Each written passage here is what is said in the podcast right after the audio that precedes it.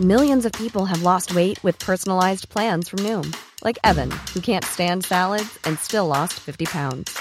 Salads, generally, for most people, are the easy button, right? For me, that wasn't an option. I never really was a salad guy. That's just not who I am. But Noom worked for me. Get your personalized plan today at Noom.com. Real Noom user compensated to provide their story. In four weeks, the typical Noom user can expect to lose one to two pounds per week. Individual results may vary.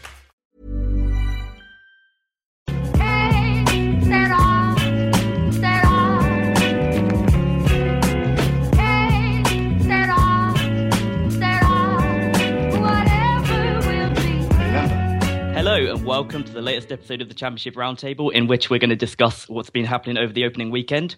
I'm your host, Jake Jackman, and you can reach us at the show by emailing us at championshiproundtable at gmail.com. Uh, I'm Ollie Fisher, a Huddersfield Town fan. My Twitter is at Ollie Fisher, uh, and I currently don't write about Huddersfield Town for a website, but I've got my own website called Sempre Milan, where I write about AC Milan.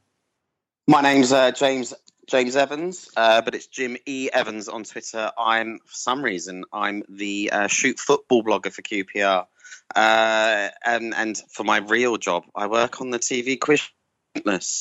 For those of you that like quizzes.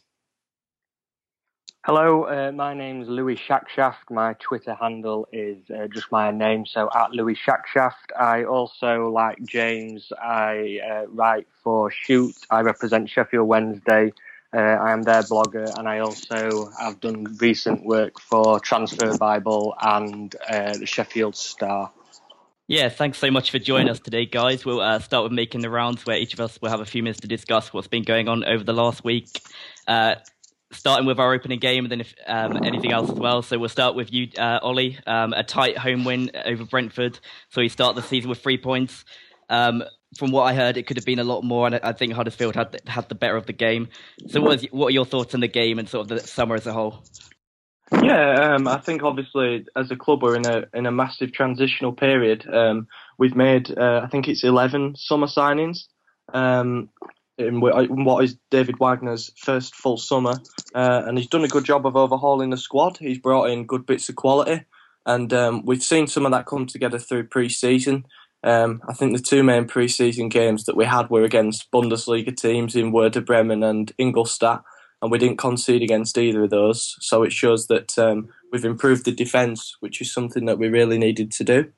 Um, and the first game against Brentford, in a way, was a remarkable bit of symmetry because we played them last game of last season at home and got absolutely played off the park by them and lost 5 1.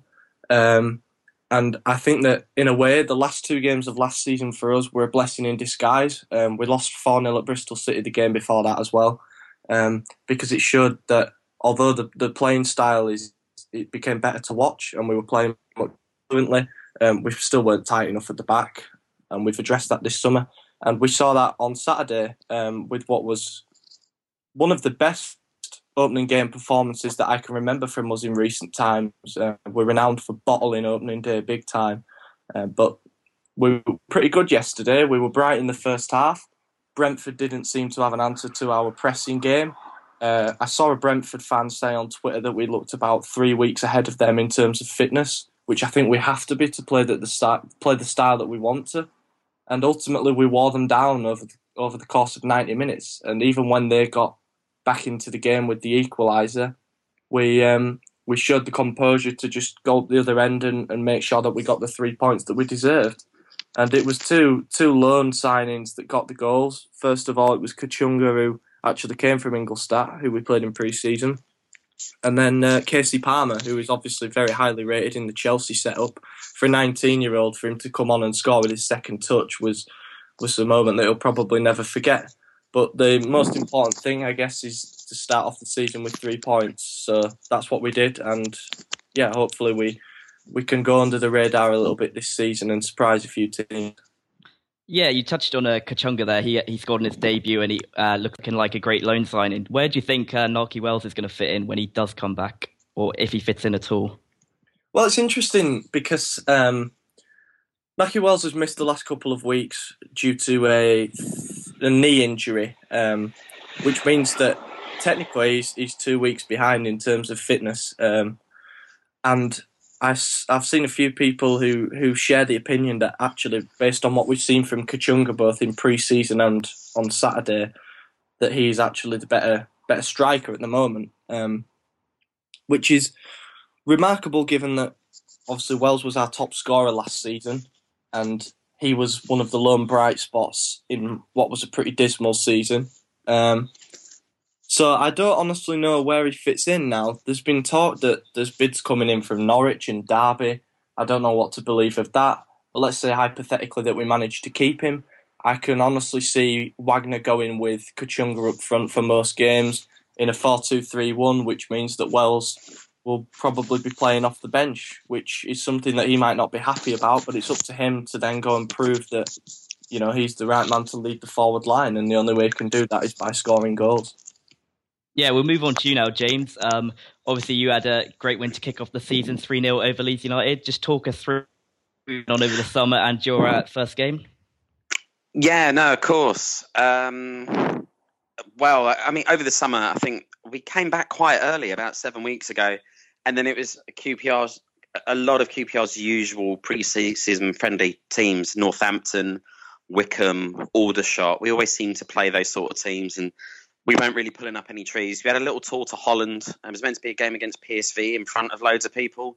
Then, for some reason, they got played behind doors, which. Uh, didn't go down well with a lot of people that went uh, over. But in fairness, the CEO of, the, of QPR was there and uh, Lee Hoos. And uh, I mean, I don't know if it was him personally or the board uh, or whatever, but they paid for they paid for a lot of drinks or an open bar for a lot of the people that went, which is quite a nice touch.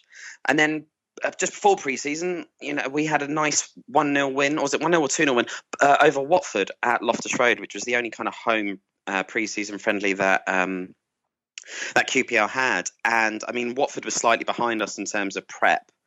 Uh, but I mean, that's not to take anything away from how QPR did. It was pretty, um, it was pretty good against Watford, and then that sort of led led into led into today. And well, it's Sunday when we played, and we looked. I mean, it's it's it's worrying to be optimistic after one game, but I can't remember QPR looking that good under Jimmy Floyd Hasselbaink last season. We weren't dreadful, but I mean, we over the whole course of the year. I know he wasn't there the whole time, but we drew 18 times, so we were good at turning a win into a draw and a defeat into a draw, but we couldn't seem to shift on. Um, but today, 4 2 3 1 also uh, seems to be his favoured formation. Alex, I mean, Leeds weren't dreadful, but Alex Smithies, QPR keeper, didn't have to make a single save. If there's ever any highlights floating about, which I'm sure there are, you won't, you will see that he hasn't really have to make a save the whole match. It's oddly uncomfortable, like that that easy a win. I mean, previous seasons not too long ago, I think we lost five 0 five one to Swansea. We lost four 0 to Bolton uh, opening day, and so you know. And I mean, even the year I remember the year we won the championship, Leeds did us both times. They were the only team to beat us that year. So to kind of win three 0 um, and quite comfortably was just slightly unsettling. But it was encouraging. It was encouraging. I mean, I still think we're a bit short um, out wide. Uh, we have Ben Gladwin and um, Olamide Shodipo making his debut from the QPR youth team. Um, and Shodipo did did well, um, but I still think we're lacking slightly in wide areas. But it was really encouraging as a as an opening day. I, I, don't. I, am I'm uncomfortable with feeling positive about QPR at the moment, but that that's how I am. Yeah, well, you should be. I mean, 3 0 on the opening day is a great result. Um, just one thing I'd like to ask you is since relegation, appears to be like a major change in strategy, namely in recruitment. Do you agree with it? And do you think it's uh, starting to, you know, work out? Yeah, I do. I mean, like, ultimately, we've got a really small stadium for the championship, and I'm not saying that a stadium dictates everything, but um, you know, I remember when when when Hughes was in charge all those years ago. You know, eighteen thousand seater stadium, and we had two international goalkeepers. Uh, but those sort of days have certainly gone. And actually, you know, as we had a pre- previously had a Huddersfield, got another Huddersfield fan on the pod. Uh, you know, uh, I don't know. I don't know if you, you, guys didn't rate Alex Smithies, but he's been fantastic, and he was in terms of the new recruitment, one of the first early ones that came in, and you were just like, hang on, we've not paid this much. He's quite young. He's played at this level quite a bit it's quite positive, and um, I totally agree with it. You've got to cut your cloth accordingly. Um, you know, I, I, see QPR as kind of a big small club um, rather than the other way around, um, and it's and it's quite it's refreshing, but it's exactly what we needed, and I think I think it's good. I mean, picking up Jordan Cousins for like one point two five million, whatever it was, it's a great bit of business. Louis, we'll just uh, come on to you now. Um, we, are recording just after Sheffield Wednesday beat Aston Villa 1 0 at home uh, after a late Forestieri winner. How are you feeling about the season and like how did you rate the game as a whole? Uh, to be honest, I'm feeling positive, especially after today and today's result. Um, I went into the game feeling confident. Um, I expected us to win because our home form is very good. I know Aston Villa have recently come down, so you don't know what to expect from that kind of team going into a bit of an unknown league for them. Uh, but over the course of the summer, we've had a really, really good um, pre-season. So I think we've only lost, which was like a, a training game uh, away in Portugal. So we've played like a non-league team, League One team. Uh, we played Benfica, and we've managed to beat all them teams in pre-season. Forestieri, I mean, it was man of the match today against uh, Aston Villa. He's been on absolute fire in pre-season, so he's continued that good run. Um, so yeah, definitely feeling positive today after the Aston Villa game. I thought particularly Forestieri uh, again was lively as ever. Uh, we just brought in Daniel Pudil on a permanent transfer. He was consistent, as was Kieran Lee. Um, the only disappointment, or two disappointing things, what came out of today against Aston Villa for me was a Ross Wallace dive. Um, complete simulation is something I don't like to see, especially uh, players wearing um, a Wednesday shirt. It's just something that I can't comprehend. Um, so that was disappointing. The other disappointing thing for me was I was really looking forward to seeing Steven Fletcher play up front today um, and how he would link up with Forestieri. And obviously, he's gone off really badly injured uh, with a head injury after about 20, 25 minutes. And up to that point, he was doing well. He was winning headers. Um, he was getting in the box. Um, and up to that point, he, yeah, like I say, he was doing well and he had to go off. Um, but that was disappointing. Other than that, I thought we managed the game really well first 20 minutes. And after the Fletcher injury, that's when Aston Villa really came into the game this season, unlike last year, there's a lot of uh, expectation on Sheffield Wednesday to challenge in the top six. Do you think this could have a negative effect as opposed to last year, where not a lot was expected and they surged up unexpectedly? Um, I did think that initially. I thought that myself. Um, like you say, we lost at Wembley. We were 90 minutes away from playing Premier League football. Um, I really did think, like you say, could this have a negative effect on the team? Um, however, luckily, we've got a chairman and a manager who do really know what they're doing or seem to know what they're doing. I know it's only early days. We've won one out of one game, great start, but only time will tell. However, the, the positive thing for me is over the summer, we've, we've bought in or brought in the players um, where, where we needed strengthening as opposed to just any old player what would look good on the pitch or on the bench. We've brought in such as Steven Fletcher, who's an upgrade to Atdhe Nuhiu. So we've improved in that department, who's going to win headers and flick-ons for such as Forestieri and Hooper. Uh, we've brought in another wide man only a couple of days ago. So we brought in Will Buckley, who I don't expect to fall straight into the first team, if not at all. I mean, he, he might be a kind of he, weren't in the first team squad today. He may initially start playing like on a cup game on Tuesday.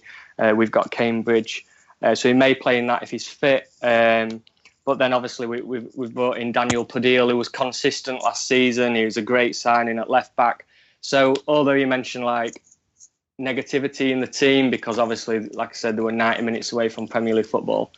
Um, I really think we've strengthened in the right areas um, so we're only going to progress. And last season we finished sixth. This season, like I mentioned, hopefully we can push for that top four. If we were to buy another couple of players, I mean, we, for me, we, we need another centre back. We need a strong, sturdy centre back who's going to challenge such as Tom Lees and Glenn Loovens when he's fit at centre back, because then we can play Hutchinson in a midfield role again if need be, especially away from home. Um, if we get one more defender and potentially another left back or a left sided player, we have been linked with Adam Reach of Middlesbrough. Um, I, I, understand a uh, bid's been rejected. If, if, if we can strengthen in them areas, there's no re- reason why we can't challenge for third or second position this season. I, I just don't see why not at all. Yeah, we'll just uh, I'll move on to Newcastle now. Um, obviously, the game was awful, but I'll move on to that in a bit. Um, we started the week off in, with with some positivity. We uh, signed Mo Diame and uh, Ciaran Clark um, to get another couple of bodies in and to add a bit of uh, depth to the squad, which was great. I think Diame is going to be a very, very good player. And I think when you saw the game on Friday, we were lacking somebody exactly like Diame, somebody who's going to run from midfield, sort of power through uh, the opposition midfield and sort of and, and, just carry that ball forward and create things. And we, we massively lacked that uh, in our midfield on Friday. So I think he's going to be a great addition. I think he's probably going to come into the team on Saturday, and that's going to be very, very good for us. Um, we're still looking at Anthony Knockaert, although I don't think that's a deal that's going to happen. According to Benitez, he said that Brighton don't really want to uh, sell Knockaert, which is understandable considering we're going to uh, be challenging for the same places next season, uh, this season. So I can understand why that's not happening. But he's, he's another player who we need in that squad. So hopefully we can look in for some sort of winger to come into the squad and to add competition down that right hand side.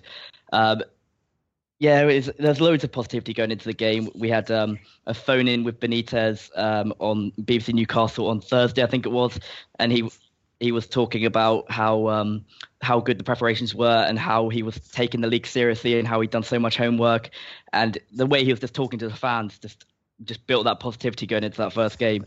And then on uh, on the morning of the game, Jamal Lascelles was named captain. Dwight Gayle got the number nine shirt, and again, it just sort of created that optimism again. We, we all got behind the squad, and we we we thought going to Fulham. Fulham finished twentieth last year. They just lost Ross McCormack and uh, Moussa Dembele earlier in the summer, so we thought that's a really good game to kick off the season and hopefully get those first three points. But obviously that did not happen. Um, we did not play well in that game at all. I don't think. Um, we we played long ball, which which was a problem. I don't understand why he did it. We we had Dwight Gayle and Ayoze Perez up front, who between them are probably about the size of a normal human being. So I don't understand why why he played those why he played long ball with those two up front. And then Fulham, they were so well organised. They attacked set pieces. Matt Smith was at, was causing a cool game, and then you know we all know what happened next. He scored from the set piece, which which we've been conceding goals from set pieces all summer. So it's not surprising, and it should be an area that we're really targeting to strengthen. And I thought when Grant Hanley came in, I thought he'd add that physical presence to the back four and that sort of championship experience. But he didn't have a great debut. Jamal Lascelles didn't have a great first game as captain there weren't many positives to take from the game. The only things that, that did fill me with a bit of optimism were that Mo Diame is going to be coming into that team. Alexander Mitrovic is still to come back, and he's going to add that physical presence up front. We're probably not going to play that badly again. I think Benitez is the man to sort out the problems. In the past, we've had Pardew and McClaren, and when things haven't gone well, you think you think, oh, it's not going to get better because they don't have a clue what they're doing. But Benitez is a world class manager, and hopefully he's going to put it right. It's only one game. Look, everyone's every, everyone had a good laugh at Newcastle on Friday night, and, and, understandably so. Benitez has gone from managing Real Madrid to being bottom of the championship within 12 months. That's hilarious. There's going to be a good few laughs at Newcastle every time they lose, and I can understand that. I, but I think as the season progresses, we're going to have more wins and losses, and it, it's all going to be fine. We're going to be in that top six. I, I'm not as optimistic as everybody else that we're going to walk away with the league. But, we're definitely going to be challenging at the, the, top end of the table, but I think it's going to be very difficult. There's some very, very good teams in the league this year, and we, have seen over the weekend there's a few other teams that are sort of developing, like we spoke about earlier. Huddersfield are developing, Bristol City got a good win, and I think they've added some great players. Fulham look like they're going to be a lot better than last season, so it's going to be a very competitive league. And uh, you know, I'm excited, excited for the season, but also apprehensive because I do not like having that favourites tag, and it already looks like it's a bit heavy for a bit of our for some of our players, which is a worry. But hopefully, we you know we get a few few wins uh, in the next few games, it, it, sort of improves. We'll just uh, move into the topics for today. Uh, one thing I noticed on Friday was that the refereeing was slightly different to what I, I'm used to in the Premier League in terms of what is penalised and what isn't. Uh, we'll just start with you, Ollie. Do you have any thoughts about the refereeing in, in the league? And do you think it differs that much from the Premier League, or just just think I just had one game where I noticed it a lot more and it's going to go back to the same? I think honestly so with the championship, the one thing that I would say is the refereeing is a little bit more inconsistent in terms of the the styles are different from game to game. Um, sometimes you'll get referees who are really, really picky and they want to be the centre of attention. Uh, they make debatable calls like penalty decisions, and the you know they're hasty um, with the cards, and and that can sometimes ruin a game. But then sometimes you'll also get referees who who just don't want to make a decision, and quite frankly, they look a bit scared. Um, just speaking, obviously, from from a personal point of view, yesterday we had a referee called um, Geoff Eltringham, and I cannot remember us having him before. I normally make a note to see if we've if we've had him before, but I think he was a pretty good example of of, of what you can get from a typical championship ref, and who who likes to referee games the right way. Um, he let he let advantages go, and you know he wasn't too keen to dish out cards, which which can sometimes ruin the competitiveness of a game. Um, and I, I think that overall he did a very good job as well when when tempers do occasionally threaten to boil over. Um, he manages to manages to control the situation pretty well. Um, but I think, yeah, you were right. I think one thing you will find is that the refereeing from week to week is probably a little bit more inconsistent. Um, perhaps because the rule book isn't as strict. I mean, technically that that shouldn't be the case, but um, I think referees in the championship like to, to referee their own way a little bit more, and I, I think that's something that you'll find. I don't know what, what everyone else thinks. Yeah, I, I don't know if that. I, I, I, agree. Actually, I don't know if that's kind of um, kind of especially that last point. I don't know if you feel like they're given a bit more freedom to sort of run the game as they as they see it. But you do you do see a bit you do see a bit more variety in terms of the level of um, level of refereeing. Um, that being said, um, kind of I'd say if there was any huge difference between between the Premier League and the Championship, I think you get away with a little bit more physically in um, in the Championship than you do in the Premier League. Um, not so much kind of tackles from behind and stuff like that, but it feels like there's a few more sort of, you know, the sort of thing that you might wince at, um, and then play tends to move on or advantage tends to happen a little bit more than from what I've seen, kind of in the Premier League. Um, but but you know there is that kind of you know referees obviously they're people they have different personalities so you can you can get a referee that loves a stop start loves the sound of their own whistle um, by and large i would say it is it, i agree it is slightly more inconsistent but i think you know from a purist point of view you're more likely to see a game flow i don't know if that's the right word but um, I, I feel that games tend to stop less often than they do in the premier league I agree with you both, uh, to be honest, uh, Ollie and James. I believe that the uh, inconsistency of referees in this championship um, is unbelievable, to be honest, at sometimes. I mean, obviously, Jake, you mentioned you saw Newcastle play and you thought it was slightly different. Um, I think totally on the day it can depend ultimately on the referee, uh, what kind of mood they're in, uh, because I've seen referees give penalties for shirt pulling, not for shirt pulling. There's there's all sorts of things, especially last season as a Wednesday fan. Um, sometimes I think the uh, referee give a decision um, and they're afraid to make a bigger call, so it's easier to make a, a different decision. So, for example, last season you may remember where there was all this controversy of over Fernando Forestieri diving, um, and it was I think yellow carded or sent off on one occasion at Hull, um, and he was booked for diving on about four occasions.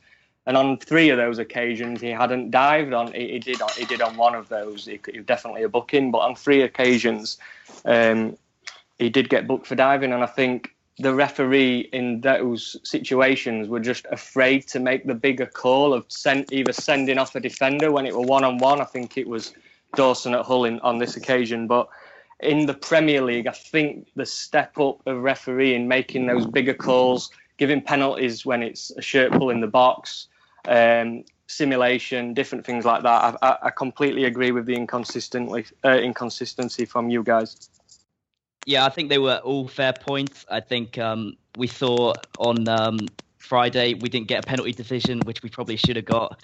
And I just think the overall quality of uh, the, refereeing is may, maybe on a step lower than the Premier League, which is which is completely understandable considering it is, is the tier below. Um, another thing I noticed was on set pieces there was a bit more sort of pulling, and people weren't getting talked to as much as they do in the Premier League. And and I'm sure as as we progress game by game, I'm going to notice there's a slight differences between each referee, and it can completely uh, depend on on who you get and it's sort of what mood they're in. Uh, I did think going into the season that maybe Newcastle would get more decisions based on being the favourites and sort of having Rafa Benitez as manager. Maybe that that is a bit optimistic from me, thinking that we were going to get the, the favourable calls. As that, that definitely wasn't the case on Friday, when we definitely should have had at least one penalty. I'm not completely convinced by the other penalty shouts, but there was definitely one in the first half where there was a handball off a, a, a, a cross from Matt Ritchie, and that probably should have been given. But yeah, I, I completely agree with uh, those points. I don't think you can expect to get favourable treatment just because you're a big club in the league. That's all I will say. Uh, yeah, I think that was maybe me being a bit a bit optimistic. Uh, I'm just so used to Man United and, things getting the big calls. It, it wasn't so much because we're Newcastle United; it's just because we had Rafa Benitez. I thought so, some referees might just pander to him a little bit, but obviously not. I, I, I don't want them to. I, I, I just want it to be a fair game, but I, I want just the right decisions to be given at the end of the day and mm-hmm. and we were on the wrong end of that on Friday. But I'm sure at some point in the season we're probably going to get a very debatable penalty call, or we're going to get away with one, and you know that's just the, that's just the season, and it all evens itself up in the end. So we'll just move on to the next topic. Uh, the transfer window has only uh, less than a month to run now, and they've stopped the emergency loan window, so championship clubs can't bring in players outside of the, the transfer window. So we'll start with you, Ollie. Do you think Huddersfield need to strengthen, and if so, what positions? Um, I think obviously, first of all, we've done a very, very good job over the summer of of making good acquisitions early on that that are really for the benefit of the team. We essentially have now an entirely new defence. Um, we signed a German left back in Chris Lowe, um, two centre backs in Chris Schindler and Michael Hefele. Schindler's a club record signing; it was nearly two million pounds. We also signed another defender from Dortmund, um, John Stankovic, uh, who was forced to sit on the bench yesterday because uh, we've still got Mark Hudson, who who is doing a good job at Championship level. Um, and yeah, we've we've brought in a, a load of midfielders. Um, obviously, Kachunga up front. Um, Kasey Palmer and Jack Payne, uh, two attacking midfielders as well. Um, Rajiv Van La Parra, who's a winger, has signed on a permanent basis. Uh, Danny Ward um, has signed obviously on loan from Liverpool, and then we've also got a guy called Coleman, who's a goalkeeper from Oldham, who was their first choice towards the back end of last season, I believe. So really, um, our squad should be pretty much set to go. But you know, it's the transfer window, and you can never tell what's round the corner. Um, there's been some talk, like I mentioned earlier today, about Nakhi Wells being a subject of a bid from Derby or Norwich or possibly both. I think that Dean Hoyle is the kind of chairman. We've seen this in the past with, obviously, with Jordan Rhodes in particular, where if the money is right for a player, then he will sell because no no player is irreplaceable at the end of the day. Um, Wells has become a bit of a, a fan favourite. Obviously, he signed from Bradford, which was good for West Yorkshire bragging rights. Um, but yeah, if the right money comes along and we have a replacement lined up, I would expect that to be the only bit of business that we do. Uh, some some rumours have been linking us with Lewis McGugan, but again, I think that would only be if there was an outgoing player, possibly Philip Billing, uh, but I don't think that'll be in this window. So I suppose it was a long way of answering the question, saying no, we we probably won't do any more business between now and the end of the window. Ready to pop the question? The jewelers at BlueNile.com have got sparkle down to a science with beautiful lab grown diamonds worthy of your most brilliant moments. Their lab grown diamonds are independently graded and guaranteed identical to natural diamonds, and they're ready to ship to your door. Go to Bluenile.com and use promo code LISTEN to get $50 off your purchase of $500 or more. That's code LISTEN at Bluenile.com for $50 off. Bluenile.com code LISTEN.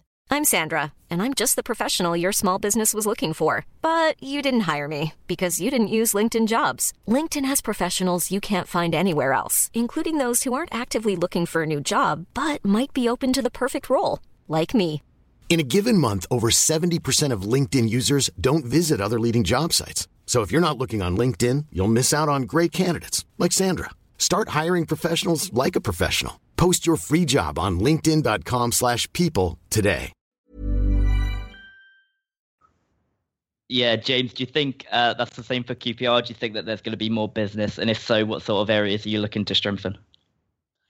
I think they might they might do a little bit more business. Um, they've bought they've bought loads of people defensively, um, which is really encouraging. You know, very briefly, we got um, Jake Bidwell, Brentford captain for the past couple of seasons at left back. Actually, just refreshing having a genuine left back play left back, uh, which is really good. We got Lynch from Huddersfield. I don't know how you feel about that. Um, and and um, and I mean the thing is, I, it, it depends if Col- Steven Caulker will go or not. Whether we can play uh, buy more, and also um, whether Lynch will play a bit, because um, Onuoha seems to be put down at, at right back, and uh, I think with financial fair play, I mean that, that's a minefield I don't fully understand to be honest, but I think QPR are a lot more wary these days and making sure they've got to comply to it. I think we spent between five and six, maybe a bit more now because we just signed a right winger, um, Bakoto, uh, from Metz. But QPR spent five to seven million and bought five or six players, which is you know hilarious considering how they used to be. But the fact that uh, Jay Emmanuel-Thomas went out on loan, um, that leaves Sebastian Polter and Conor Washington, who still hasn't scored for QPR uh, despite 15 starts, including substitutions and stuff like that. Uh, but he's not really been given a big run. I feel like there might be one more person further up, but but maybe it'll be a loan. I don't know. I don't know. Um, but I think maybe one more attacking option might happen. But other than that, I think they're looking all right. Do you think there's going to be any outgoings at QPR, or do you think it, it's only going to be incomings, if any? The th- I, it's it's it's it's a nice position that we're getting rid of these absolutely toxic assets that we've that we've had. I mean, I, I Lord knows how Armand Traore. I mean, he went on a free. Armand Traore didn't play for 18 months. This ma- this man used to get cramp every 70 minutes. How he managed to secure a three-year deal at Forest is beyond me. I got some grief for being pretty clear about that on Twitter. Uh, but he's gone. And then in terms of what's left, I mean Steven Caulker maybe, but it depends. He sounds like he wants to stay, but you never know. Um, and then obviously there's uh, there's the, the, the lesser seen Brazilian footballer Sandro, um, who I mean, you know, he couldn't finish a sentence, let alone a football match. Uh, I mean, so he's still floating about, and I, am not sure if there's there's really anybody else of kind of value. Hoilett didn't say yes to his contract, and uh, so he's without club. Um, and we got rid of Leroy Fer, uh, another player that I thought was utterly useless. Uh, three seasons, three seasons in English football, two two relegations. Um, so other than Sandro, I mean, I'm sure there's somebody else floating about, but he's the big one that we really need to shift on. I think. Yeah, uh, Cork is an interesting one because we were linked with him earlier in the window, and I think he was a player that a lot of Newcastle fans wanted to buy, but we ended up going for Grant Hanley, who is a completely different footballer. So yeah, it'll be interesting to see if he stays, and if he does stay, I think that would be be a great move for the club because I think he, he's very good for this division. So hopefully he does stay at QPR and sort of helps you challenge for those playoff spots. So we'll just uh, move on to you now, Louis. Do you think there's going to be any more business at Sheffield Wednesday? You mentioned, mentioned earlier about a centre half possibly. Do you think that's something that could happen? And if so, what sort of player would you want to target? Yeah, it, it will happen. Um, they will get two more players minimum, I believe, uh, to strengthen. We, we definitely need somebody at, at centre half as cover, uh, potentially a left back, as I mentioned. I mean, over the summer, we, we did strengthen with Almen Abdi. Uh, we got him from Watford, spent four million. Uh, we brought in another goalkeeper, so we've got uh, Jake Kean also. We got from Norwich, uh, so we have actually got like three or four goalkeepers on the books now. So uh, obviously games come thick and fast in, in this league and, and with the cup. So we, we have got um, strength and depth uh, in goal. Um, but regarding players coming in, we, we like I mentioned, we, we were linked with Adam Reach from Middlesbrough, who plays predominantly as left back or left winger. Um, we we were mentioned to be linked with a player who I'm a bit unsure about. He's called Geraint Endor. Um, he plays as a centre back or defensive midfielder, and I think he's at Lens in France. Um, he used to be on loan at Birmingham City. He's 32 years of age. I don't know a lot about him. He's Senegalese. Um, he's a player because I don't know a lot about him.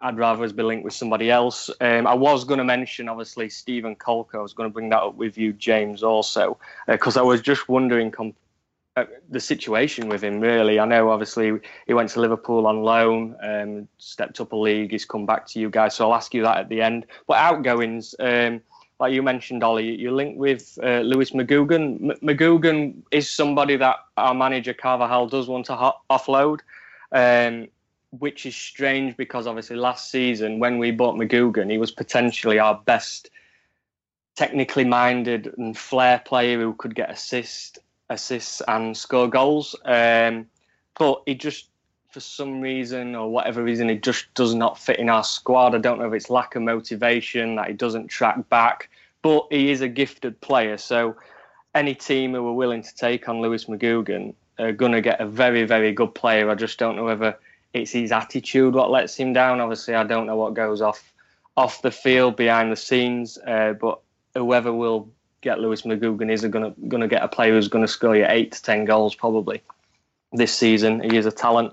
Uh, but yeah, if I can ask you, James, regarding Caulker, what what is his situation? I think I think the thing with, I think the thing with Caulker is um, he's had a few problems off field. I mean, I can't really speculate because I don't know what they are, but for some reason, a couple of years ago, QPR and Crystal Palace had joint Christmas parties, and he managed to get involved in a fracas there. And he, uh, and then there was another time that he got done for shoplifting, and then he wasn't done for shoplifting. Um, I think his off the field antics, for lack of a better word, have kind of affected affected him. And then there's been such kind of there's not been that much stability at QPR really that whenever he's come back, you know, I, I, think now there's a bit of a kind of stability. You know, we've we've got a manager who's had a full preseason, had a bit of the season before, and seems to like him. And he's come back, and he's not that he ever looked out of shape, but he looks leaner, he looks trimmer. And he did an article in the Guardian not a couple of days ago about a visit to Sierra Leone, which I think his granddad uh, is from Sierra Leone, and apparently it sort of opened his mind, kind of gave him a new perspective on life. And I've always thought it was in the head because as a footballer, he's got everything going for him. But I think from 19 to 20 to about how old he is now, 25, 24, 25, he's not really progressed. And that's why he's moved around that much. I think if he actually kind of focuses solely on his football and gets that right, then he, he you know, he should be one of the best centre halves in the league easily. Yeah, I agree. I mean, I went to Anfield last season, and strangely enough, I saw him playing a 3 all draw against Arsenal, and he was brought on as a substitute. You may remember in the 80th minute, and he actually played oh. a few games up front. Um, oh, the big, the big man, the big target man. Yeah, he did. Yeah, yeah. Um, and, and, that was strange for me to watch. Um, but obviously, since that point. He was obviously playing in the Premier League with Liverpool. He's come back to you guys, and I really does I hope he does kick on and he stays with you guys, and, and he ends up doing really well, and you finish in a playoff spot minimum if, if you can do. Um, but it's with him being an Englishman as well, he, and he's such a, a young age. He, he, is a talent, and um, I just hope he does, like I say, kick on and uh, he, he progresses with you guys. Thanks, me too, because because there isn't a huge flaw with his game. He's quick. He looks fairly intelligent. He can pass the ball. Um, you you know you kind of think you've got everything going for you game wise. He can be a ball playing centre half if he wants to be. I think I think that's it. And maybe you know with some players it just takes the penny to drop a bit longer, or them to you know you never know kind of I think in that article, in the Guardian article, he spoke about how these kids in Sierra Leone run to school, and he said he used to run away from school. Um, and maybe just maybe the crowd he has outside, uh, who knows? But uh, I, I, I, I certainly hope I hope he stays, and I hope he does well. Or if he doesn't stay, that at least we get some decent money for him. But I, I'm hoping he stays, but you never know with QPR. They, they, they love selling a player that's a, that, they are some really interesting points about Steven Caulker because I remember uh, when he was a young player at Spurs, he did get an England call up and he, and he did, you know, he was tipped for big things and sort of seen as one of the future uh, England centre halves, and he was going to get sort of 80, 90 caps, and it, there was a lot of big hype about him, and he's sort of gone off the gone off the rails. And I'd say he hasn't not only not progressed, he, he's regressed as well as a footballer. So hopefully this season is the one for him to get back uh, to doing what he does best, and he can hopefully you know go some way to fulfilling that potential. But uh, moving on to Newcastle and their transfer business, although we spent God knows how much money, I think at one point we spent more money than the other 23 clubs combined. I don't think that's true anymore because of the McCormack deal. But you know, I think we're going to bring in a couple more players at least. Um, Peter Crouch and Daryl Murphy have both been linked uh, incredibly to Newcastle over the summer. I think that's the type of forward we are going to buy because uh, on Friday we looked lost. Um, without Mitrovic and, and Gayle, as good as he is at scoring goals, I don't think he's a player who's going to hold up the ball and sort of get those midfield runners into play. So I think that's definitely a, a, an area we need to strengthen. And I wouldn't mind if it's not a big name. Uh, I see some Newcastle fans want Abel Hernandez from Hull. I don't think I want him purely because we've got Mitrovic and I have full faith in him getting back to what he does best and sort of and I think in the championship he's going to do very well in this league so I wouldn't get somebody a, a big name player, but a, Peter Crouch would be perfect. I think he'd come in, sort of cover those games, play sort of start maybe like 10 to 15 games and come on in a lot more and he'd, he'd add experience and I think he'd, he'd get goals in the championships. I think he's a player we should look for. I think we're also going to look for a winger and a left back. We're linked with Browning from Everton today on loan. I think he'd be a good uh, signing purely because we got Paul Dummett who uh, just leaves our side unbalanced. He, he can't get forward. Uh, he's rash at the back, and uh, I think he's in the long term going to be a centre back. So hopefully we um, get a new left back in just just to provide balance. And I think Rafa loves to have a balanced side. So I think that's definitely a position we're going to uh, look to strengthen. But uh, I just want to move on to player watch quickly. Um, obviously, we all, all, had games this weekend. Um, the, all three of you won, and, and sadly I lost. But um, I just want to ask you which players sort of stood out, and if there's anyone, did anyone disappoint? From from our point of view, it, it was mostly positives. Uh, like I said, it, it couldn't really get much worse after losing five one to the to um, to Brentford uh, last game of last season. So um, it was refreshing to see the the pressing game that Wagner's worked on while he's been here, and it was also pretty pleasing to see the new signings managing to gel and play that system well. We played the 4 2 3 1, like I mentioned, and, and that seemed to work well.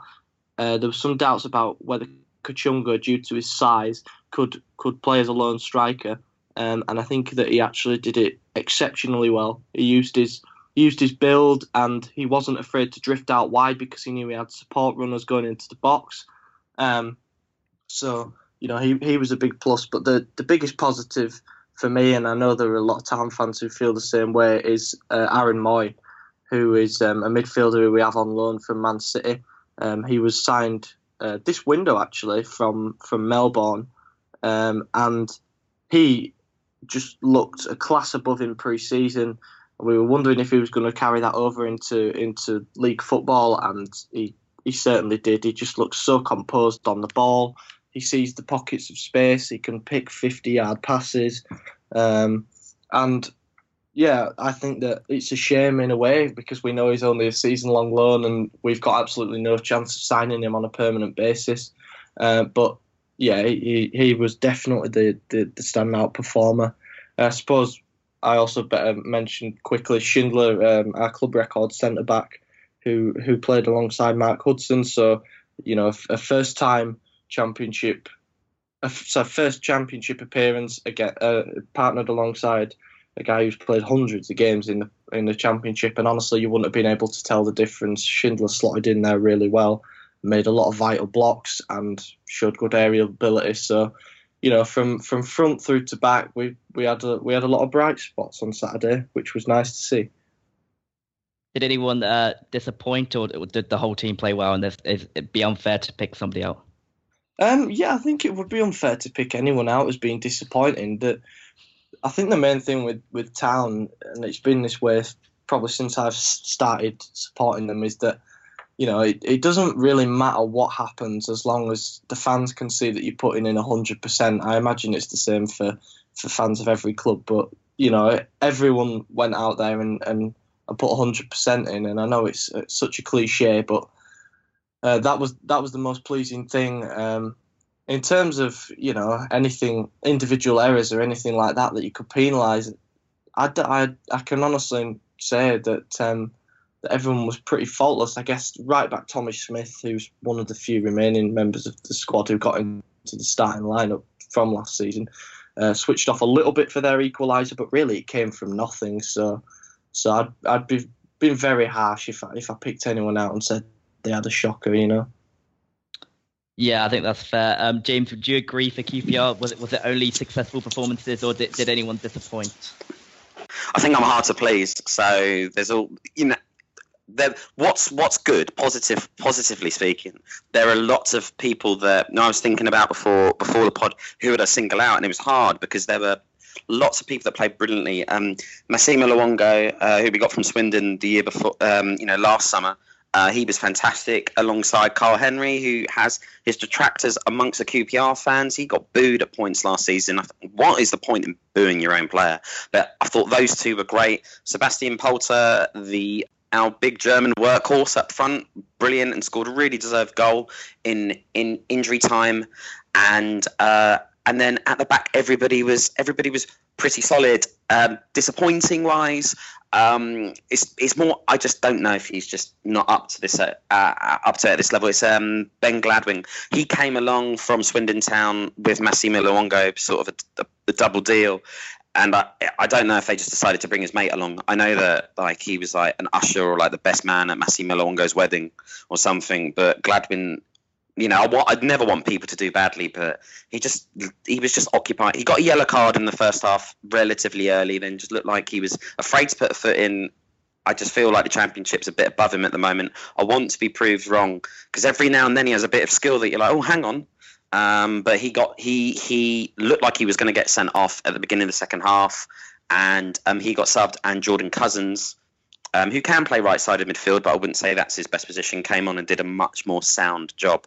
So that's kind of the, the I wouldn't say negative, but he was slightly disappointing. Uh, that's hopefully that that new guy, um, Bakote, that we signed will probably get in ahead of him. Um, but yeah, I mean, on the flip side, the positives, many, many good, many, many good ones. I mean, Jake Bidwell made his debut at left back, and I, he looks terrifying in a good way. Uh, and um, yeah, it was positive overall from many of the many of the players. Moving on to Sheffield Wednesday, obviously the match is still fresh in the mind. Louis, um, who impressed and did anyone disappoint at all? Um, the the obvious one to say is is Fernando Forestieri, but but you guys and most people know what Forestieri is all about. He, he's he's going to score goals this season, probably minimum 15, and he's going to get assists, and he's he's probably going to get sent off as well for diving. Um, but because he's, he's just that type of player. Um, he, he gets up, he gets back on his feet. But the standout after after not conceding a goal today, I'm I'm going to have to go with Tom Lees. Um, Tom Lees has been linked with clubs such as Everton, and Burnley. I think Burnley offered f- five or six million over the summer for Tom Lees, and undoubtedly he's one of our best or first names on the team sheet at centre back now. And he's one of the reasons why we are winning games because we aren't conceding goals. And when he's paired with Glenn Loovens or Hutchinson, he he really is a powerhouse, strong centre back who is going to win everything in the air. And and one thing I noticed today is one of them game changing moments where Ross McCormack was through on goal, um, and he probably should have scored, but due to Tom Lee's tracking back and getting that extra couple of yards on him, he managed to get a challenge in. And I thought that was that game changing moment where we would have lost 1 0 on another day, but because of Tom Lees um, and his performance again that he had today, he, sometimes doesn't get all the plaudits that he should do. Every, Wednesday fan knows he's a great centre back, but you always tend to look at the goal scorers and the assist assist makers such as uh, Wallace or uh, like I mentioned, Forestieri and Hooper. But but Tom Lees for me, he stuck out today. Another another clean clean sheet, and and, and going forward, he's going to be uh, he's only going to get stronger. he's only about 25, 24, 25 years of age, and um, God knows how we get him on a free transfer from Leeds United. Um, disappointing that it's it's a tough one to call today because no one particularly disappointed. Uh, one thing to mention is, and I don't like saying this, but Atdhe Nuhiu is not. It wasn't disappointing when he came on today, but you can tell he's getting to the point where he's kind of reached his prime in the championship. He, he, now we're becoming a top six team in the championship. He, he, probably needs to be at a lower bottom team in the league, if that makes more sense. He's um, and that's one reason why we brought in Steven Fletcher because he's he's an upgrade to Nuhiu, um, and I, I expect Nuhiu to be playing from the bench against this, again this season and, and in cup competition. So by all means, no, he hasn't disappointed, but I thought he was just slightly out of his depth today. He, he puts in a lot of work rate and hard work and tackles, but actually then game changing moments and key moments he, he just slightly lacks. And he's a player what's probably only if he played every game this for us this season, he'd only score five or six goals, and, and, and that's just the only part of his game and, and, and disappointing thing for me. Uh, but other than that, no, everyone, the, the first 11 today all played really well. Um, obviously, that won't be week in, week out. We, we do play Norwich on Saturday, which is a big test. Uh, but no, I can't ask for more today with uh, three points.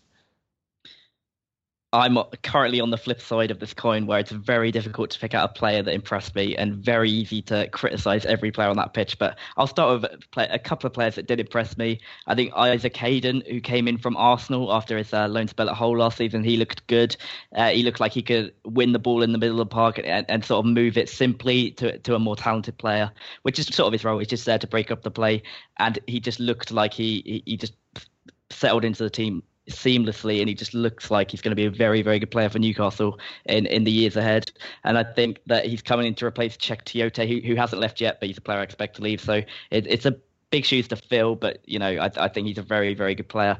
And from what I've read, uh, he's expected to go on and, and, and, do good things in the game. And I think Arsene Wenger uh, liked him a lot at Arsenal, and he just couldn't give him minutes on the pitch. So uh, I'm glad we've got him, and I think he's a player that's going to do well for us. Uh, as well as Matt Ritchie, he impressed me. I think he looks good on the ball. He looks like he's going to be a difficult player to uh, dispossess when he's on it. He doesn't have loads of pace and skill, so he's not going to be one of those wingers that runs and runs at defenses. But I think he's going to be very good and he's going to score goals. He perhaps should have scored on Friday when he put the shot straight at the keeper. But again, he just looks like he's a level above the championship. So hopefully he's going to do very well for us this season. In terms of disappointment, I'm just going to go massively in on Jack Colback because he was awful, and I don't really see what he brings to the team. He was good for us a year after he joined for Sunderland. He, he sort of had a role, and he, he played well. But since then, he's been awful. Uh, he sort of plays best when he's playing at a team that are against it and sort of um, trying to sustain pressure and then play on the break. And this year at Newcastle, more likely than not, we're going to be dominating matches and having most of the ball. So I think he's probably a player that is going to be dropped eventually. Uh, he just didn't do anything on uh, Friday. He was the player that was meant to get the ball and sort of make things happen but he did absolutely nothing, and he, he just looked very, very bad. He, he, looked like he belonged in League One. He looked like the Championship was above, above him, which is incredible considering he's been playing in the Premier League for all of his career. So, yeah, he's, he's a player that massively disappointed, and hopefully either Jonjo Shelvey or Mohamed Diame come in on Friday, uh, Saturday purely because they're they're going to do more on the ball than Colback could ever wish to do. So yeah, I hope Colback gets dropped, and hopefully when he does, it will it will improve performances on the pitch. But we're just finally going to move on to match previews, where we're just going to discuss our matches next week and maybe give a prediction for that. We'll start with you, James. Um, QPR are going to Cardiff. How do you see that going? I was just I was just going to say, Jake, briefly. Do you think Jack Colback thinks he's above the uh, the championship, and that's the problem? I don't think so. I mean, he he's been a he's played his whole career in the Premier League, so yeah, I, I think he's probably he probably he, he, he knows his level. He's, he's sort of very low Premier League, probably top Championship on his day. I just think it's a lack of confidence more than anything. He's been involved in, in this Newcastle team when it's just kept going down and down and down. And I just think maybe he's lost his confidence, which is understandable when you've been relegated. But hopefully he does pick things up because he is he does support. He's a Newcastle supporter. He's he's a very good player on his day. I just think at the moment he's need. So that, that's why I sort of picked him out quite a lot. But yeah, he, he hasn't been great for the last year or two. So it's probably a good thing that he's he's he's on his way out of the team. And from what I've read, I think Rafa is going to drop him. But yeah, that I I just think he's just having a bad time. But he, he's probably he, I don't think he's the type of player that would think he's too good for the championship. I think there's others in the squad that would think like that. Maybe Ayoze Perez, but I don't think Colback is that type of player. But yeah, if you if you just want to talk about your game at the weekend and sort of give a prediction. Yeah, sure. Um, so so we got Cardiff, uh, another Sunday, another, uh, another Sunday away. La- last season, I think um, last season we drew two two at Loftus Road, and we were two 0 up, and then they got back into it, and I think was it Scott Malone scored a very good goal from kind of the left hand side of the, from where I'm sat, the left hand side of the box. Uh, annoyingly good equaliser in the late, and then uh, we dented their playoff chances by drawing nil nil at um, Cardiff City Stadium. So I mean, they've still got you know they've still got Peter Whittingham appears to still be sort of their main creative force. Um, and then I've heard that Fabio might be on the way out. It's way back when this was still a bit of a. This used to be a bit of a needle game because. Uh, God, was it 2002, 2003?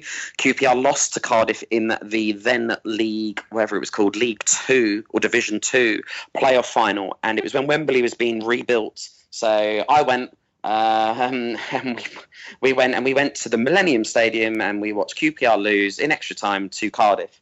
And I think there's all and the and the hotel that QPR fan QPR players stayed in, the fire alarms went off at four o'clock in the morning, um, the day the evening before. So there's quite a lot of ill sentiment, I think, between the fans. Um, but it'd be nice to see QPR maybe. At, at, you know, if you want to try and do well, you've got at least draw away. Um, and I think Cardiff did they, they they drew they drew with they drew with Birmingham and they finished eighth, so they're going to be there and thereabouts. But I don't think they strengthened too much. So I, I'm, you know, I'm kind of just hedging my bets and probably saying that I, would love to see us get a draw, but secretly I think that we might be able to win. Set up in a 4-2-3 as well, um, with Polter, who's a very very hard working forward, uh, and Hasselbaink loves to run his players into the ground. I can see if you're going to beat us, it's going to be hard. I think I'm not saying that won't happen. I'm, I'm sure QPR will get walloped plenty of times this season, but if you want to beat us, I think you're going to have to be up for it. So hopefully, hopefully we can get hopefully we can get at least a point. Um, but Cardiff always seem to have a little bit of a sign over QPR, so we shall see. Yeah. Uh, also on uh, at the weekend, it's going to be Norwich City against Sheffield Wednesday. Obviously, Norwich had a fabulous opening day victory against Blackburn, and they looked very, very good and and you know living up to their preseason billing. How do you view that one uh, going, Louis? Do you think Sheffield Wednesday can go to Norwich and get something, or do you think that it's going to be just a, a, step too far? It is going to be very tough uh, for me. Norwich are going to be the team that are definitely going to be up there, top two. Um, in fact, if I were putting money on it, Norwich would finish first for me. I'm afraid to say that to you, Jake, uh, with you being a Newcastle fan. Uh, but for me, yeah, Norwich are definitely going to finish in that top two. And again, if I were putting money on it, they'd go up and they'd probably come back down again. That, that type of team um, at this stage, I think they've kind of reached their peak where they will go up and potentially just keep coming down and going up for a few years, uh, like they have been doing. Um, regarding the game, um, yeah, this is for me the hardest game of the season. So I'm quite pleased that it's um, so early in the season because we've go we're going to go there with nothing to lose. We've, we've, just beat Aston Villa, like you mentioned. They had a fantastic result yesterday, four one against Blackburn away. So obviously they sit top of the league after one game. Um, they've got some cracking players as well, like Wes Hoolahan uh, at this level, Steven Naismith. They've got Ruddy in there, Cameron Jerome, a, a, a typical players what are going to get you out of this league and get you promoted. So, looking at the game, I would take anything or get any point from the game. If, if we can come away and we have drawn nil nil or one one, I will take that any day of the week. If if we came away with a victory, then um, I'll definitely be going to the pub that evening. Uh, but it is on TV, so I'm going to be watching watching it. But like I mentioned, I think it is going to be very tough. But it was if I was predicting a result, I'm going to be optimistic and go one one um, I believe. Yeah, I think that's probably a fair point about Norwich. They've got very, very good players, and I, and, and on the opening day they looked great. I think they're going to set the pace early, but I'm not quite sure they're going to win the league. But we'll just move on to uh, Newcastle against Huddersfield now. I'll let you go first, Ollie. What are your thoughts going into this one? Um, obviously, Huddersfield can't really lose. I mean, they if they win, they're just going to add more pain to Newcastle. And if they lose, they're not really gonna. It's not going to set them back too much because it's a game they probably expected to lose going into the season anyway. What are your thoughts on the game? And are you quite confident after what happened on the opening weekend? Yeah, I, I think I think you said it right there. I think that um, winning against Brentford was absolutely massive because it allowed us to go into the game against Newcastle away, and then on Tuesday night against uh, Villa away, um, with with a little bit of freedom. Uh, not necessarily the the the pressure to get results early in the season, um, which we've been accustomed to, um, and obviously it it allows us in a way as well to go into these games uh, without without any kind of expectation, if you will, because like you said, when the fixtures came out, I don't think any of us were expecting to to get anything um, from from Newcastle, and it it came up second game of the season, and we just thought, yeah, it's, it's a tough start to the season. Uh, so so the win against Brentford was important, but I think that you know a lot of town fans are not optimistic, but but slightly hopeful that we can cause a little bit of an upset based on how we played on Saturday. Um, I think that perhaps our strength under Wagner isn't necessarily going to be when we have to force the game. I think our strength is going to be how quick we can counter attack and how well we can absorb the pressure and then go and batter teams up the other end. And and based on what I saw from Newcastle, obviously now I've said this, they're going to come out and absolutely wipe the floor with us. But um, based on what I saw from Newcastle, perhaps if we can exploit a couple of the vulnerabilities, I mean, even simple things like taking an, an early lead, you know, and then get the, the 49,000 home fans on the backs of the Newcastle players, that, that would be a kind of situation that plays into our hands. Um, but if you were to ask me for a, for a prediction, what do I think will happen in the game? Um, I think that I think that Newcastle will respond. To be honest, um, I can I can perhaps see Shelvey starting. Um, I don't know what you think about that, but it, I, I think that our weakness might be those those passes that you know pick us apart and and and when we when we've got our backs to goal as well. Um, so we'll, we'll see what happens, but uh, yeah, I've got a feeling that that Newcastle might nick this one. To be honest. Yeah, I, I think that Shelvey is probably going to start. If if I'm thinking about it, I think um, a lot of people are saying how Rafa hasn't managed the championship before, and the players might think they can walk it. But I think on Friday it was the opposite. I think Rafa played a bit too uh, paid a bit too much respect to Fulham. He played with three sort of centre defensive midfielders in Anita, Hayden, and Colback, and he sort of played Anita on the wing. And I, I think he played very defensively, and he sort of tried to keep it tight at the back. And when we had the ball and we, we had most of the possession, we didn't have the players in the team to unlock that defence. I think that's probably what's going to change on Saturday. I think Shelvey's going to come in. I think Diame is, is almost certain to start. And I think that at home, there's such a good uh, feeling around the club at the moment. The fans love Rafa. We've sold so uh, more season tickets than we have in any other season. Uh, more than last season and and the couple before that.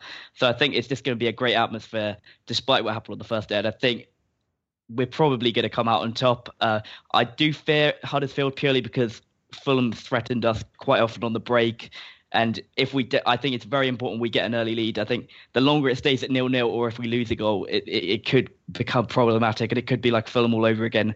But I think we're going to set up better. I think Rafa would have learned a lot from the first game, and I think we're probably going to come out.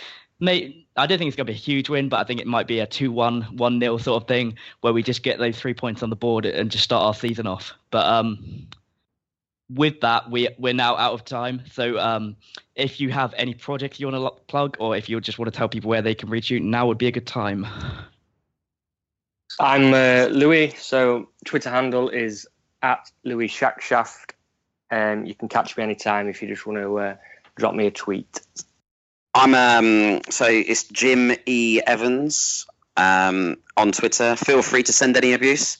Um, yeah, in terms of other projects, I'm try, mostly trying to win Division One on FIFA uh, Ultimate Team, which is going really badly. Yeah, uh, I'm at Ollie Fisher on Twitter. Um, and if you, by any chance, any of the listeners like a bit of Italian football, then please follow at Sempre Milancom on Twitter. Um, we're a fairly new site covering AC Milan news in English. And uh, yeah, just go and check it out and see what you think. Yeah, and my Twitter is at Jake Jackman with two N's. I write regularly for EPL Index on the Premier League. I started writing three or four times a day for the bootroom.com, which is doing some really good stuff. And I think ahead of the season, that's definitely a website to check out. I also cover Dutch football for Total Dutch Football. And I write um, for, about Newcastle for NUFC 360. So basically, I do just write all the time. So just check out my uh, Twitter for anything more. And finally, thanks so much for you to tuning in this week, and we hope you join us again next week for more championship discussion.